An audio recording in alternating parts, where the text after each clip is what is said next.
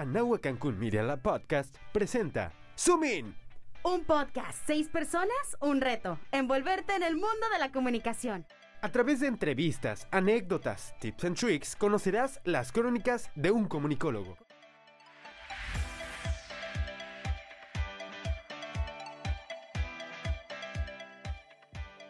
La industria de la televisión ha crecido tanto, a tal punto que todos estamos fuertemente conectados con la misma. Gracias a la televisión, tenemos acceso a las noticias del mundo entero. Sabemos lo que está ocurriendo al instante. Conocemos acerca del arte, de la cultura, la música, la naturaleza y aprendemos temas que nunca nos imaginamos que iban a estar a nuestro alcance. Y por supuesto, tenemos un gran acceso a todo lo que tiene que ver con el entretenimiento.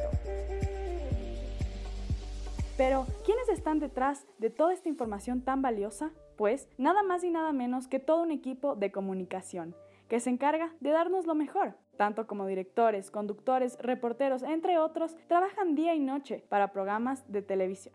Estos programas nos han acompañado desde la época de nuestros abuelos hasta el día de hoy, desde la comodidad de nuestro hogar.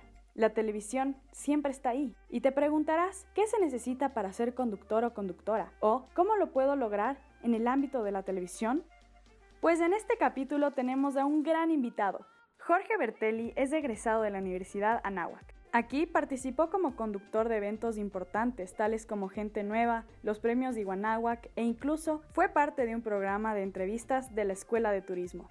Es reportero y conductor en T V Azteca Quintana Roo. Ha tenido oportunidades de cubrir eventos importantes llevados a cabo en todo Cancún y también ha entrevistado políticos y personas de todo México. Dejemos que Jorge nos cuente acerca de todo esto.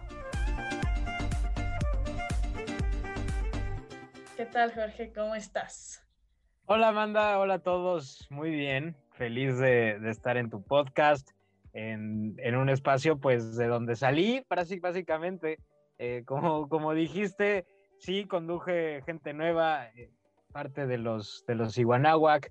Me tocó también un, un programa de entrevista, pero también era un apasionado de, de, de antes Radio Anáhuac. Ahora se, están con el tema de los podcasts, que es increíble, y que de hecho Radio Anáhuac también, pero justo si me preguntaras dónde empecé, yo empecé con un programa que se llamaba De Primero, ahí en la Anáhuac, okay. Iba en primer semestre, y después tuve un noticiero un poco pues, cómico, dentro de lo que yo pensaba que era cómico en esa época, y se llamaba Lagañeros.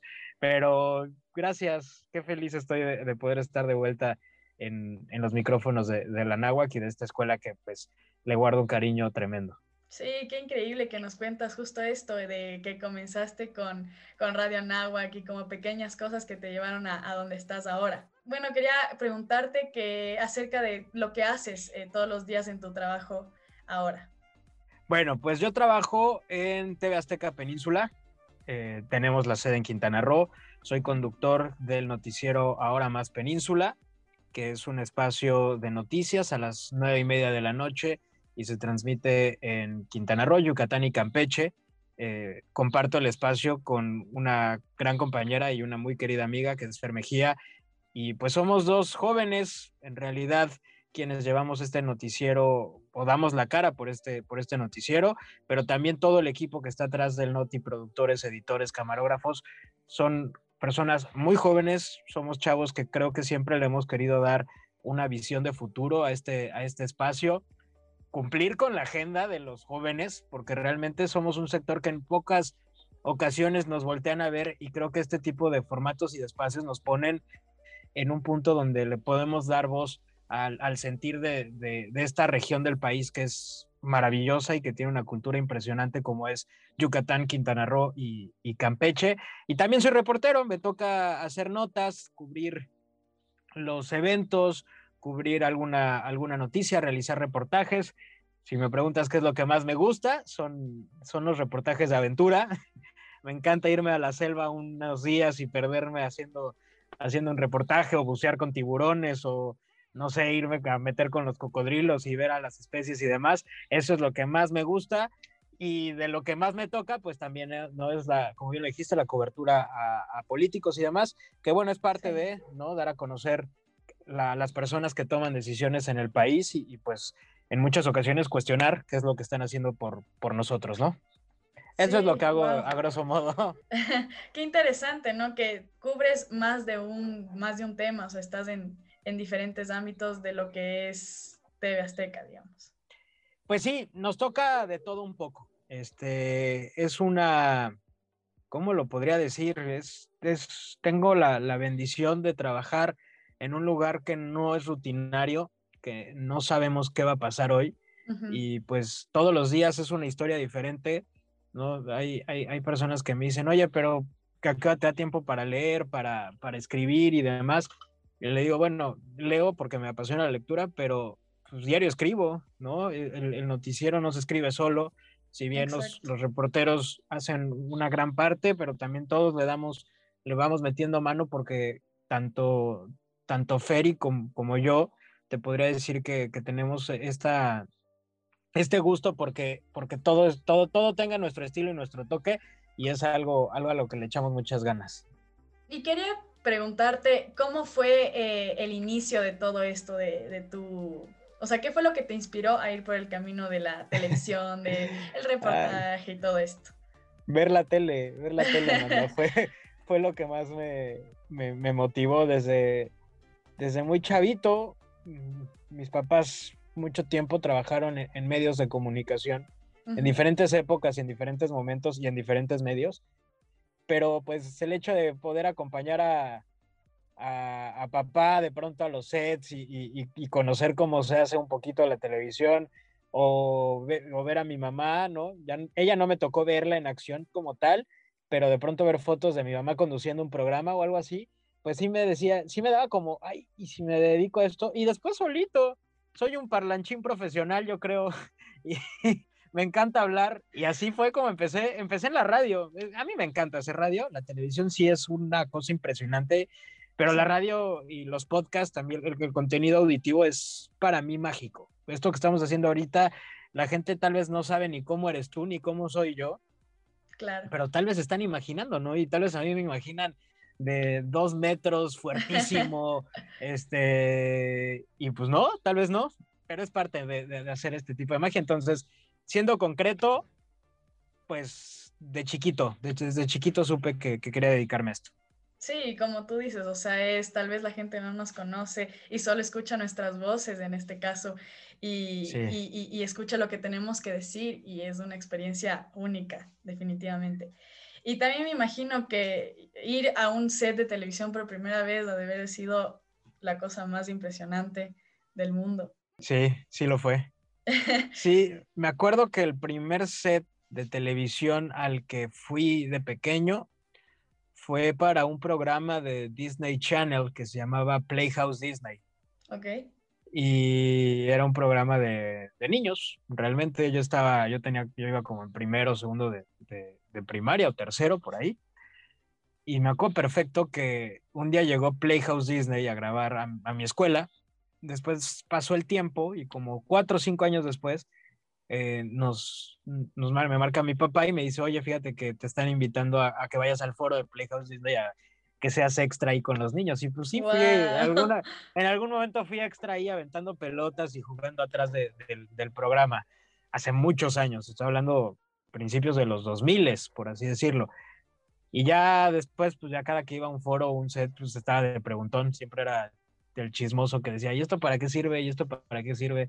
¿Y esto para qué sirve? Pero nunca, fíjate que nunca me metí más al área de, de la producción, aunque sé y me gusta, lo mío siempre ha estado más en el contenido y en el mensaje, ¿no? En, en, en, en, en estar en el micrófono frente a la cámara. Ok, sí, como directamente en la transmisión de, del mensaje. Sí, caray, sí, me gustó. Son sensaciones padres, la verdad. Esto va con igual el sentido de que si tienes que ser, o sea, para conducir un programa de televisión, tienes que desenvolverte, uh-huh, muy bien frente a la cámara, hablar con claridad eh, y mantener al público como interesado, ¿no? Entonces, por ejemplo, a mí sí me da un poco de nervios estar frente a una cámara, entonces quería saber... ¿Cómo fueron para ti las primeras sensaciones cuando comenzaste a trabajar ya en serio, de verdad, y sabías que mí... miles de gente te iban a ver y tú ibas a estar enfrente de todo el mundo? A mí también, a mí también me da nervios de estar frente a la cámara, no creas. Siempre, siempre está en la mente ese factor del, del nervio que pues te da nervios, ¿no? Tú le puedes preguntar, mira, y, y tú y quienes estén escuchándonos ahí desde la carrera, le pueden preguntar a, a Humberto, a, a David Canales, a, a quienes estén ahorita en, en, en televisión, y les pregúntales cómo sudaba Bertelli cuando estaba a punto de entrar al aire. Yo sudaba, o sea, y sigo sudando, y, y me ponía muy nervioso, pero pues lo, lo aprendes a... a, a a controlar, yo creo, ¿no? O sea, llega un momento en el que dices, bueno, tal vez ya no estoy tan nervioso, eh, o ya no me pongo de nervios cada que estoy enfrente de una cámara o atrás de un micrófono, pero los primeros momentos sí fueron así, y pues solo es respirar y, y, y un poquito, yo creo que de, de confiar en lo que sabes. Creo Exacto. que muchas, muchas personas no nos damos cuenta de lo que, de lo que tenemos en la cabeza y del potencial que podríamos tener haciendo o desempeñando una actividad o una tarea, y por eso nos ponemos nerviosos, porque tenemos el miedo a equivocarnos, el miedo a... Entonces, por la vida te van dando consejos, ¿no? De no mires a los ojos a nadie, quédate viendo un punto ciego. Sí. Imagínate que todo el público está desnudo y que tú estás vestido y que le estás hablando una bola de desnudos. O sea, como todo ese tipo de consejos que luego te dan, pero la verdad el que más me funciona a mí es respirar y lo que salga y como salga, o sea, claro. Tampoco voy a estar pasando un mal rato cuando al contrario, tendría que estar disfrutando ese momento. Sí, así y es. Y creo que esos son parte de los nervios, se van, ya cuando le agarras el hilo ya se van solitos. Sí, claro, al final te tienes que dar cuenta que todo lo que estás haciendo ya estás preparado para hacerlo. Entonces, en eso, eso, eso creo. Sí, claro, y me imagino que, que lo, al principio hasta tener confianza en lo que estás haciendo y, y olvidarte de, de lo que está pasando por un momento, eh, sí da un montón de, de, de nervios y no sabes si vas a decir lo correcto, cosas así. Yo creo que eso que mencionaste es lo más bonito, olvidarte por un momento de lo que está pasando. Uh-huh. El, el, el hecho de que estés y que... Este es el momento, yo por eso te digo que para mí la, la, hacer radio es hacer magia, porque en el momento en el que aprietas el botón y abres el micrófono, o en el momento en el que estás grabando y abres el micrófono y, y ya te concentras plenamente en tu guión, o en tu entrevista, o en, o en lo que vas a decir, o en el tema, ya estás justamente en el presente y te olvidaste de todo lo que está pasando. Entonces yo creo que de los comunicadores esta es la gran magia de nuestro trabajo y de nuestra profesión, que tenemos esos cinco minutos, una hora, media hora o dos horas de decir adiós todo, Exacto. estoy al aire. Un, un momento de estar presente. Entonces, yo eso que mencionaste es lo que más, creo que es lo que más disfruto también. Sí, de, de fluir y, y solo estar como conectados de, una, de cierta forma. Sí, como este momento. Las entrevistas son muy buenas para, para relajarte también. ¿Y qué tal? ¿Cómo fue la experiencia cuando comenzaste a trabajar en T V Azteca como en general? O sea, ¿qué tal fue toda esa experiencia de comenzar desde pues, cero? Pues de nervios. Se abrió, se abrió una puerta, me, me, me recomendó alguien para que viniera a hacer el casting. No me recomendaron para entrar, evidentemente, pero sí alguien me dijo, oye, ¿sabes qué? Este, ten, me acabo de enterar que en T V Azteca están buscando este perfil. Vine a hacer el casting, eh, fui rechazado. La primera vez me dijeron que, que pues no, ya, ya habían encontrado a alguien. Y uh-huh. sí, ya lo habían encontrado para otro programa, pero pues afortunadamente después se abrió un nuevo canal, el proyecto en el que estoy, y me volvieron a hablar. Tuve la fortuna de que me volvieron a hablar y me dijeron, oye, ¿quieres volver a hacer casting? Lo volví a hacer y quedé. Afortunadamente, pues... En la, pri- en la primer bateada sí sientes que dices, uy, caray, o sea, debía haber, o, algo hice mal o, o no les gustó algo, pero no, al final de cuentas era, tal vez no era el proyecto para el que yo estaba, para el que yo estaba hecho, y los productores sabían perfectamente eso. Y cuando sí. se abrió el proyecto, que sí, le iba, que sí me iba a quedar a mí, que me iba a gustar a mí, y que para mí Ahora Más Península ha sido como un... proyecto más que laboral personal y, y, y, y cada que me dan un resultado que tal vez no es el que quería en, el, en, el, en este espacio, pues dices, ¡sí, no! Hay que, ahora hay que hacer esto y ahora hay que hacer el otro, y te vas, te vas clavando en esto, pero al principio fueron nervios. Tengo la fortuna de, de aprender muchísimo de grandes personas aquí en el canal. Tenemos al, al titular de, de Hechos Meridiano, que es José Martín Sámano, que es un periodista de los más reconocidos del, del país, es el periodista más visto de Quintana Roo, y, y la verdad es es un gran amigo para mí y le, le, le puedo absorber mucho conocimiento y le seguiré absorbiendo conocimiento y seguir aprendiendo. La verdad es que, como te dije hace rato, tal vez al principio sí eran muchos nervios y, y, y tal vez era como David viendo a Goliat, ¿no? El monstruo que tenía enfrente. No te digo que ya vencí al monstruo ni que ya lo dominé, pero, pero ya me hice amigo de ese monstruo. Y se pueden hacer grandes cosas con lo que tenemos, siempre aprendiendo algo nuevo. Yo no estoy cerrado a aprender cosas y esta ha sido una gran, gran, gran escuela y pues además es mi trabajo, ¿no? Entonces, claro, lo valoro muchísimo, la verdad. Sí, siento que eso te impulsa también a seguir trabajando muy duro cada día, porque cada día es diferente, cada día vas aprendiendo más cosas en donde estás. Sí, diario, diario se aprende algo y, y diario se convive con, con diversos problemas, ¿no? Los retos no son los mismos siempre. Sí, y con el tema de aprender y todo esto del aprendizaje, ¿qué fue lo que más te ayudó que aprendiste en la universidad? ¿O qué fue algo que la universidad te dio eh, oh. para que tu carrera profesional fluya, te vaya bien?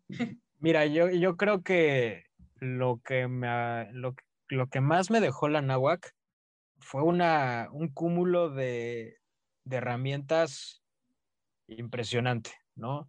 Tal vez yo no me metía, como te dije hace rato, tanto en temas de producción. Uh-huh. No me metía tanto en temas de cámara, edición y demás. Edición de audio sí, me encanta, me apasiona, lo amo. Pero, pero vaya, en lo demás. Pero sí me dejó ese conocimiento y sé cómo hacer las cosas y sé cómo, cómo desenvolverme. Ahora, lo que más me dejó la Anáhuac, creo que fue personalmente una, unas tablas para, pues para soñar en grande. Conocí uh-huh. a grandes personas que... que siempre me dijeron que lo que hiciera me lo imaginara haciéndolo después en el mejor lugar del mundo, en la mejor profesión, en la mejor empresa o en mi empresa, ¿no? O sea, creo que esa, esa motivación de, de muchas personas, como en su momento fue, como lo ha sido toda la vida para mí, Humberto, eh, Javier Leuchter, que era el coordinador de turismo, ahorita ya no está en Anáhuac, pero también fue una gran, gran personalidad. En fin, maestros, maestros como muchísimos que, que me topé en el camino, creo que fueron eso, ¿no? Más, más, las herramientas están, es una universidad muy buena, te dan todas las herramientas, pero creo que el hecho de que el factor humano de personas clave que te estuvieran alentando a cada vez ser mejor es fundamental. Sí. Y, y es algo súper valioso que, de lo cual estoy siempre agradecido. Por supuesto, sientes como estudiante todo ese apoyo de... de gente muy, muy buena en lo que hace y también como personas. Sí, eh, claro. Entonces, siempre estás con ese apoyo, no tienes miedo a fallar. Y sabes que si fallas, hay gente que te va ah, a ayudar. No, y si fallas, vuelves a fallar. Exacto. Eh, Guillermo del Toro dice que el fracaso es la herramienta de aprendizaje más fuerte que hay en el mundo.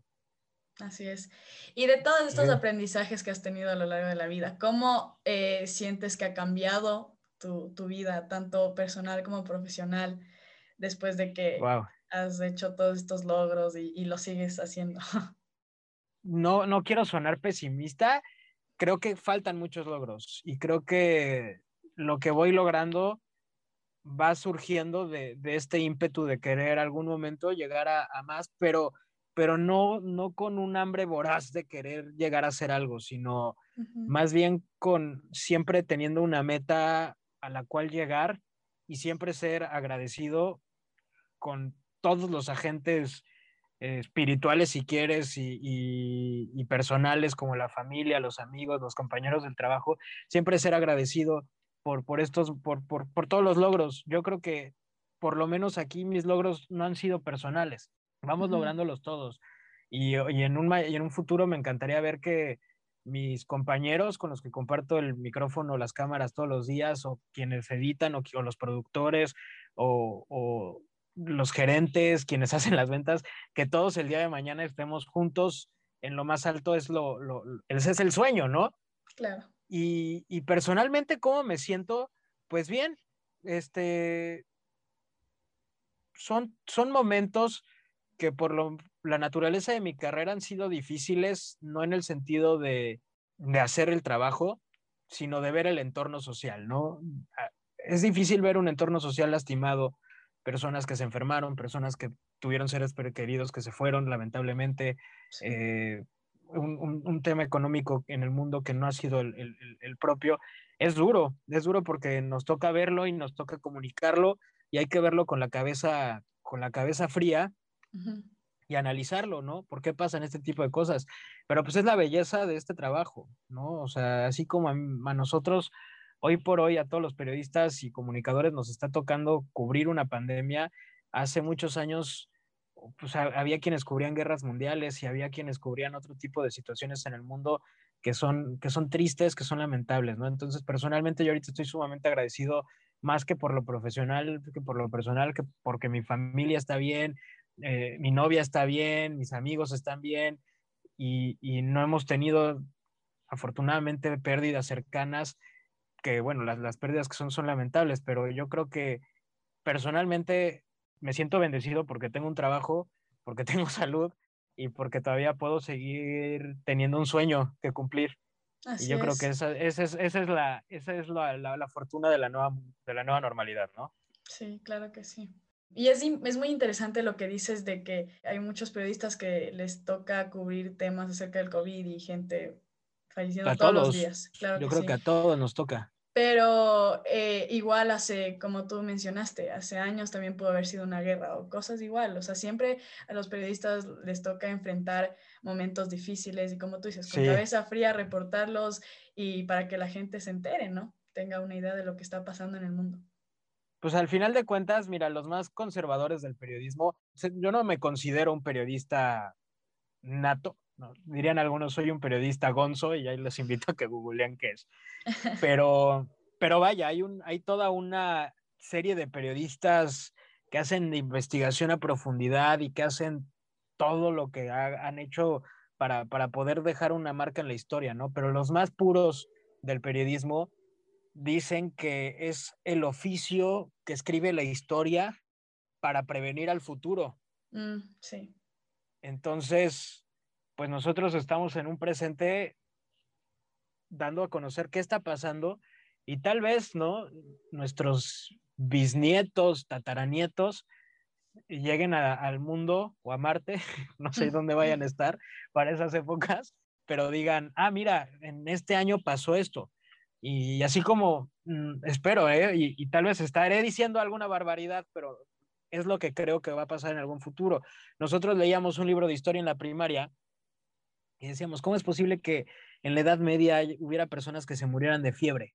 Pues en un futuro va a ser lo mismo.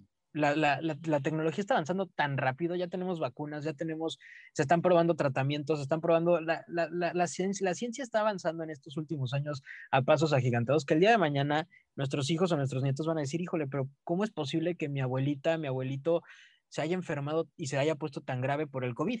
Uh-huh. Entonces a nosotros nos toca documentar esto para que ellos sepan en un futuro que también son vulnerables a que puede llegar a pasar algo y no, no pintar el mundo de rosa cuando el mundo son una serie de circunstancias que son buenas y son otras que no son tan buenas, pero es la belleza de vivir, al final de cuentas, todas las experiencias que te llevas. Correcto, sí, estoy muy de acuerdo contigo. Y relacionando con esto, a lo largo de tu experiencia profesional, ¿cuáles sí. han sido algunos altos y otros bajos que has tenido que enfrentar? Porque siempre lo bueno viene con lo malo. ¡Ay! Altos y bajos. A ver, el primero que más me marcó, bueno, los altos son, son sencillos, ¿no? Es, es haber tenido la oportunidad de, de ser el, el locutor más joven de una estación de radio en Cancún. Los altos también llegó a ser... Fue, fui a ser el primer programa en primer semestre de Radio Anáhuac, que antes no se permitía eso hasta que llegamos a, a, a quejarnos de que nos dejaran tener un espacio. Eh, altos han sido, gracias a Dios, muchísimos. Bajos son los más difíciles. En el camino vas perdiendo seres queridos que tal vez no, no comprenden la, la situación de, de, de, de un trabajo como este, ¿no? Es un trabajo demandante por naturaleza y en muchas ocasiones, pues bueno, hay, hay amigos y personas que no te, que ya no te siguen ese ritmo, ¿no? O, o, o que ya no, ya simplemente pasa a segundo plano esta, esta situación.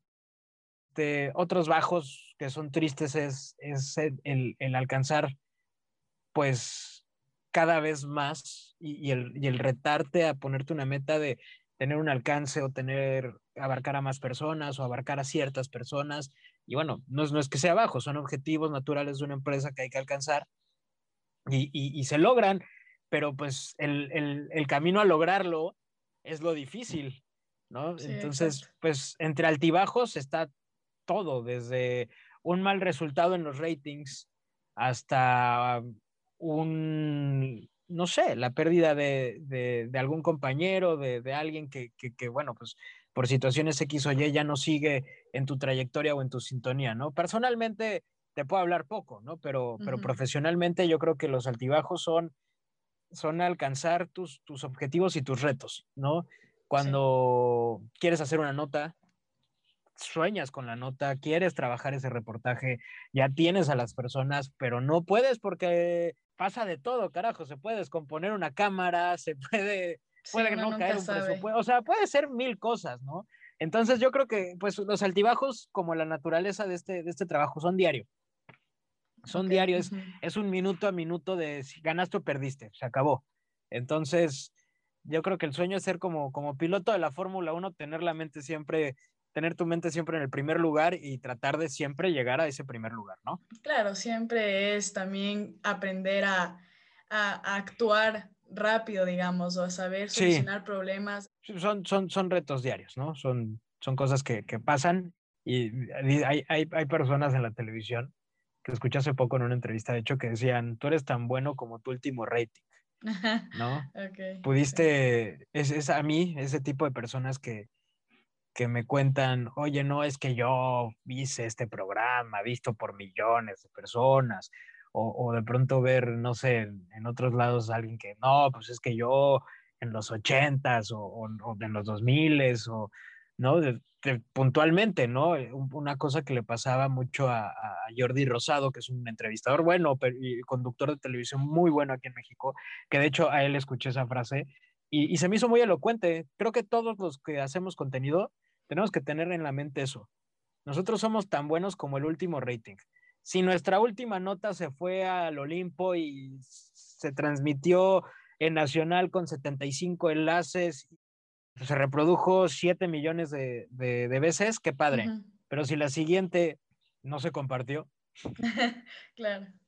Ahí está, somos uh-huh. tan buenos como nuestro último rating. Hay que estar siempre en esa reinvención total que debe ser hasta cierto punto, sin un burnout y sin crear esa, esa ansiedad de quemarte el cerebro por, por hacer estas cosas, uh-huh. sino fluir, fluir, saber que si tuviste la capacidad una vez de llegar a un punto importante, y tal vez en tus últimas ocho, siete, cinco, cuatro, tres, dos ocasiones no la pegaste tanto, tienes que tener en mente que puedes llegar a hacer eso y volverlo a hacer. Y, y, y si vuelves a caer, volver a hacerlo, y volver a hacerlo, y volver a hacerlo. Creo que eso es, es básicamente como, como yo lo pienso, ¿no? Sí, igual siento que es eh, mientras te haga feliz y, y quieras seguir trabajando sí. duro. Eh, también... Eso es importante, sí. Mencionaste que te encanta hacer todo eso de aventura y reportajes Eh, nadando con sí, tiburones y cosas así. Cuéntanos acerca de eso, ¿qué tal? Yo lo veo así. Vivimos en un paraíso con una gran cantidad de especies y con una gran cantidad de joyas eh, ecológicas y de un ecosistema bollante e interesantísimo uh-huh. que en muchas ocasiones no sabemos, ¿no? Entonces, mañana sale un reportaje mío que hago con un fotógrafo de tiburones, justamente. Okay. Eh, va a wow. salir en, en, en Hechos Meridiano a las dos treinta y en Ahora Más Península a las, a las nueve treinta de la noche. Entonces, justamente traigo muy fresco el tema porque ayer hablando con, con, con este Misael, que es el fotógrafo, me platicaba, pues, cómo todos en, en, en, le tenemos que sumar a esto, a esto, ¿no? O sea, tú sabías que conoces Playa del Carmen. Sí. Sabías que a... no sé, te estoy hablando a tal vez un kilómetro mar adentro de, de Mamitas Beach Club, puedes encontrar hasta diez tiburones. Wow, no tenía idea, qué increíble. Concentramos a gran parte de la población de tiburón toro en el mundo. Wow. Y lo, los recibimos, tenemos la fortuna de que el tiburón toro tiene una etapa muy bien marcada de noviembre a marzo. En este año se extendió hasta abril e incluso en estos últimos días ha habido eh, avistamientos, pero ya muy pocos. Pero no hace nada, son especies que no comen gente, que tienen una muy mala fama por, por el cine. Y no te digo que odio al cine. Amo a Steven Spielberg. Para mí es uno de los mejores directores de ficción que hay en el planeta. Pero, pero pues tiburón sí le dio en la torre a muchos tiburones. O sea, sí, sí, sí, sí viven en una cacería de brujas y a eso hay que sumarle la pesca furtiva que tienen, que hay gente que pues agarra y saca el tiburón y lo mata y, y vende la aleta de tiburón en Asia o hace mil cosas que son muy malas. Entonces yo creí, nunca he sido un, un, un, una persona que en cuestiones de ecología sea un obsesionado, pero en preservación sí. Uh-huh. Sí soy un obsesionado y, y un loco porque conservemos las especies que tenemos en el Caribe mexicano, porque son unas joyas impresionantes, y no solamente de los tiburones, que por, el, por la naturaleza decir, ah, voy a, fui a bucear con tiburones, yo lo he hecho en las últimas tres temporadas unas tres veces, y cada que lo hago me sorprendo cada vez más, pero Misael lleva registrados creo que trescientos cincuenta buceos con tiburones, y Cecilia, su esposa, lleva otros doscientos, y mi entrenador de buceo Marcos Octavio lleva cuatrocientas inmersiones con tiburones, y en ninguna ha pasado nada. Uh-huh, sí. Te estoy hablando que sumando las de todos ellos son más de mil quinientas inmersiones, claro, y a ninguno le ha pasado nada. Yo creo que es, es, este, es una situación de crear una conciencia Y, y una sostenibilidad, no sustentabilidad, que es diferente, una sostenibilidad del desarrollo en, en nuestros destinos. Y de eso sí soy un loco, ¿no? De, de que preservemos estas joyas en el, en el Caribe mexicano que tenemos, que son preciosas y que, y que tienen que durar por muchos años más. Me encanta pues la, la aventura, ¿no? El, el bucear con tiburones al principio me daba, me daba nervio. Te cuento otra anécdota, fui a Banco Chinchorro, que es un atolón que está eh, a dos horas de Mahahual. Eh, okay. es, una reserva, es una reserva de la biosfera, es la reserva de la biosfera de Banco Chinchorro. Tiene a la población más grande que hay de, del cocodrilo acutus sudamericano en el mundo. Pues ves cocodrilos en todas partes, uh-huh, y caminas junto a ellos. Y wow, te bajas de la lancha y hay cocodrilos y no hacen nada. No, no te estoy diciendo que no los trates con respeto. Obviamente, una mordida de cocodrilo, adiós brazo. Exacto. Es un depredador nato y si tiene hambre, pues puede atacar, vale, pero pues en, en, en un atolón donde tiene a, igual a una gran población de cangrejo azul y una gran población de peces, esto quiere decir que el cocodrilo ya evolucionó y uh-huh, ya es otra subespecie que ya es nativa de ahí. Ok, ¿no? Que sobrevive Entonces, en es, ese lugar específicamente. Que, que sobrevive en este lugar específicamente en una especie de, de respiro, por así decirlo, porque a veces va y depreda una zona. Eso es, es, es algo que a mí me, me encanta, ¿no? Y es algo que me relaja. Es algo que, que disfruto muchísimo. Yo creo que son estos, es, esos momentos de, de tranquilidad que todos debemos de tener si queremos, sí, una mente, una mente sana. Y más que nada que lo tienes enfrente, ¿no? Tienes todo el mar sí, enfrente de ti y como tú dices, a nada de cercanía están los tiburones. Entonces. Y son hermosos. ¿Y qué tal es hacer reportajes acerca de las cosas que te apasionan o que te gustan? ¿Qué tal es eso? Es una bendición. Es una bendición porque sí, haces lo que quieres y te pagan por eso. Este, es un momento íntimo. Es la cámara. Es, haces, unas, haces una conexión también fraterna con, con mis compañeros camarógrafos. Impresionante porque hey, yo doy la cara y, y a mí me publican y a mí me ponen la pleca. Pero quienes se rompen la cara también en muchas ocasiones y quienes están detrás de tener una muy buena imagen y de colorear el reportaje, uh-huh, son los camarógrafos. Y yo valoro su trabajo como pocos. O sea, yo creo que el día de mañana, si algún día tengo algo de éxito, será gracias a ellos. Será sí, gracias a ellos porque, porque hacen un trabajo sensacional y aparte es otra cosa, es, es una pasión completamente diferente. Y bueno, yo creo que el hecho de que sean dos personas, ¿no?, haciendo algo por gusto, uh-huh, y que además sean remuneradas y que además descubran y aprendan algo nuevo, para mí es una bendición. No tiene comparación. Sí, sí, sí, no, no tiene comparación. Claro, y como tú dices de los fotógrafos, ellos son al final del día los que te dan la imagen que eh, tú estás viendo, sí, o sea, ellos te comparten lo que, lo que quisieras ver, lo tienes ahí, sí, gracias a ellos.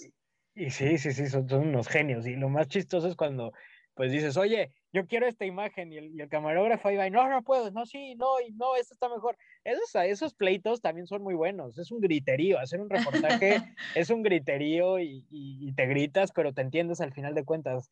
Yo creo que son, es que somos dos personas haciéndole un gran favor a la nota, ¿no? Uno en la pluma, del lado del reportero, y el otro en la cámara, que es lo más importante, el lado de las imágenes, ¿no? Uh-huh. Deja la televisión. Porque ahorita pues realmente transmitimos en televisión y tenemos un poder y un impacto impresionante en televisión, pero también ya se van, estas notas se van a redes sociales y, y en las plataformas de streaming, las notas tienen un poder impresionante. Sobre todo este tipo de notas de color y de, y, y, y de interés, uh-huh. tienen un, un, un, un alcance muy bueno. Qué bien, que igual es un trabajo en equipo siempre, porque como tú dices, sí. los que están al final afuera grabando y escribiendo es del equipo. No se puede sí. hacer todo solo una persona. Sí, sí, sí, es, es, es un gran, gran equipo. No, no gran en cantidad, pero sí en corazón. La neta. ¿Cuál es un consejo que tienes de vida, que lo aplicas mucho cada vez que estás en tu Ay. trabajo? Yo creo que es trabajar para ser mejor siempre, dar, dar algo mejor que lo anterior. Uh-huh. Creo que eso es algo, pero lo más importante es poner una meta y lograrla. Yo soy, yo sí, yo sí fui el niño que soñó con ser conductor de tele y fue conductor de tele. Este, y eso lo agradezco completamente. Y bueno, seguir poniéndote metas. Yo uh-huh. creo que el, el día en el que dejes de tener un sueño, un objetivo, pues tienes que replantearte la vida, ¿no?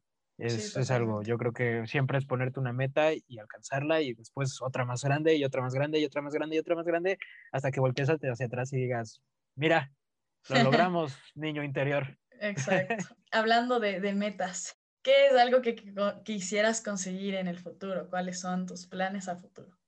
Ay, mis planes a futuro. Mis planes a futuro es terminar esta semana bien con el estreno del reportaje mañana, con la grabación de... Ah, también se me olvidaba, tengo un programa de entrevistas que el, el cual tengo el honor, la neta el honor de, de compartirlo con José Martín Sámano, que es el titular, se llama Definiciones y es un programa de, de opinión y entrevistas donde somos dos conductores contra dos entrevistados. Entonces wow. se pone, se pone muy bueno y el tema de los tiburones lo vamos, lo vamos a llevar. Pero bueno, ese es mi futuro próximo, es sacar que el reportaje de mañana quede muy bien y que, el, y que la grabación del programa también salga salga bien, consentir a mamá el fin de semana con una paella claro que y sí. este, cocinar, que es mi pasión. Así me preguntas, ¿cuál es el hobby de, de Jorge? Es correr, es un vicio que acabo de agarrar hace un par de años y que me encanta, correr y cocinar.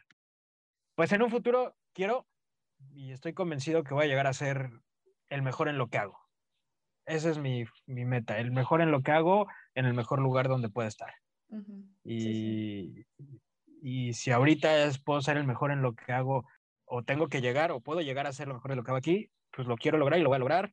Y si el día de mañana es en México, va a ser en México. Y si el día de mañana es en Los Ángeles, será en Los Ángeles. Y si el día de mañana es en mi empresa, porque quiero tener en algún momento mi empresa también, será ahí, ¿no? Entonces, ser el mejor del, en lo que hago, en el, en el mejor lugar para hacerlo.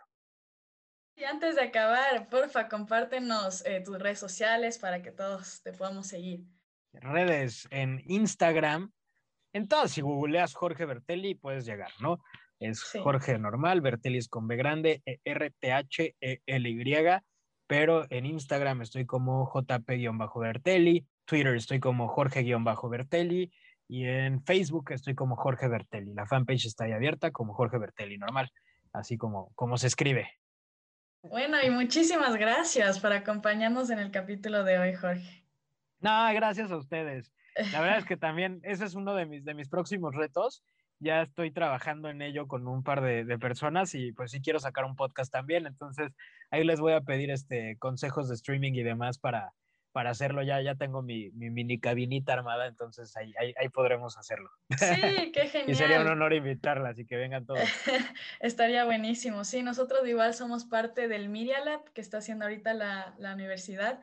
Buenísimo, es una experiencia... proyectazo. Sí, así es, una experiencia súper buena y, bueno. y aprendemos todo, to, cada capítulo es como algo nuevo, entonces. Cualquier Media Lab es, te, abre, te abre un horizonte espectacular, ¿no? Yo estuve hace poco en uno, en vía streaming, una aplicación que les voy a recomendar, se llama Clubhouse, es una plataforma de streaming, de debates y de foros, porque me encanta, es la política desde donde la hago, o sea, desde los medios de comunicación, analizarla y demás. Entonces tienes foros de todo, de creación de políticas públicas, de creación de, de objetivos de desarrollo de, sosten- de sostenibilidad, creatividad en contenidos, creatividad publicitaria. Entonces yo creo que como chavos es un buen foro. La mayoría uh-huh. están en, en inglés y demás, pero, pero hay, hay grupos en español y son, son buenos foros para, para que también aprendas y estés en, un constante, en una constante capacitación.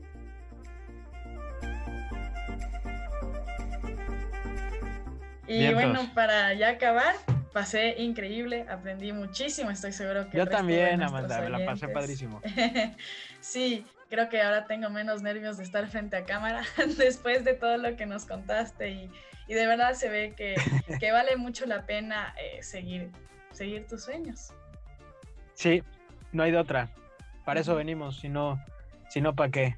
Y si no nos echamos porras nosotros, ¿quién? Gracias por demostrarnos Gracias. todo lo que se puede lograr en el ámbito de la conducción Alta. y el reportaje y, y la televisión en sí, igual como dices en, en los podcasts, en la radio. Y estoy segura que muchos se sentirán entusiasmados eh, de dirigirse por este camino que está lleno de sorpresas. Así es, gracias a ustedes por el, por el espacio, por la entrevista.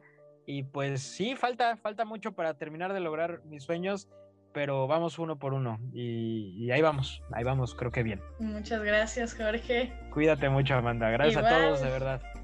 Y gracias Adiós. por escucharnos en Zoom In. Nos vemos la próxima. Chao.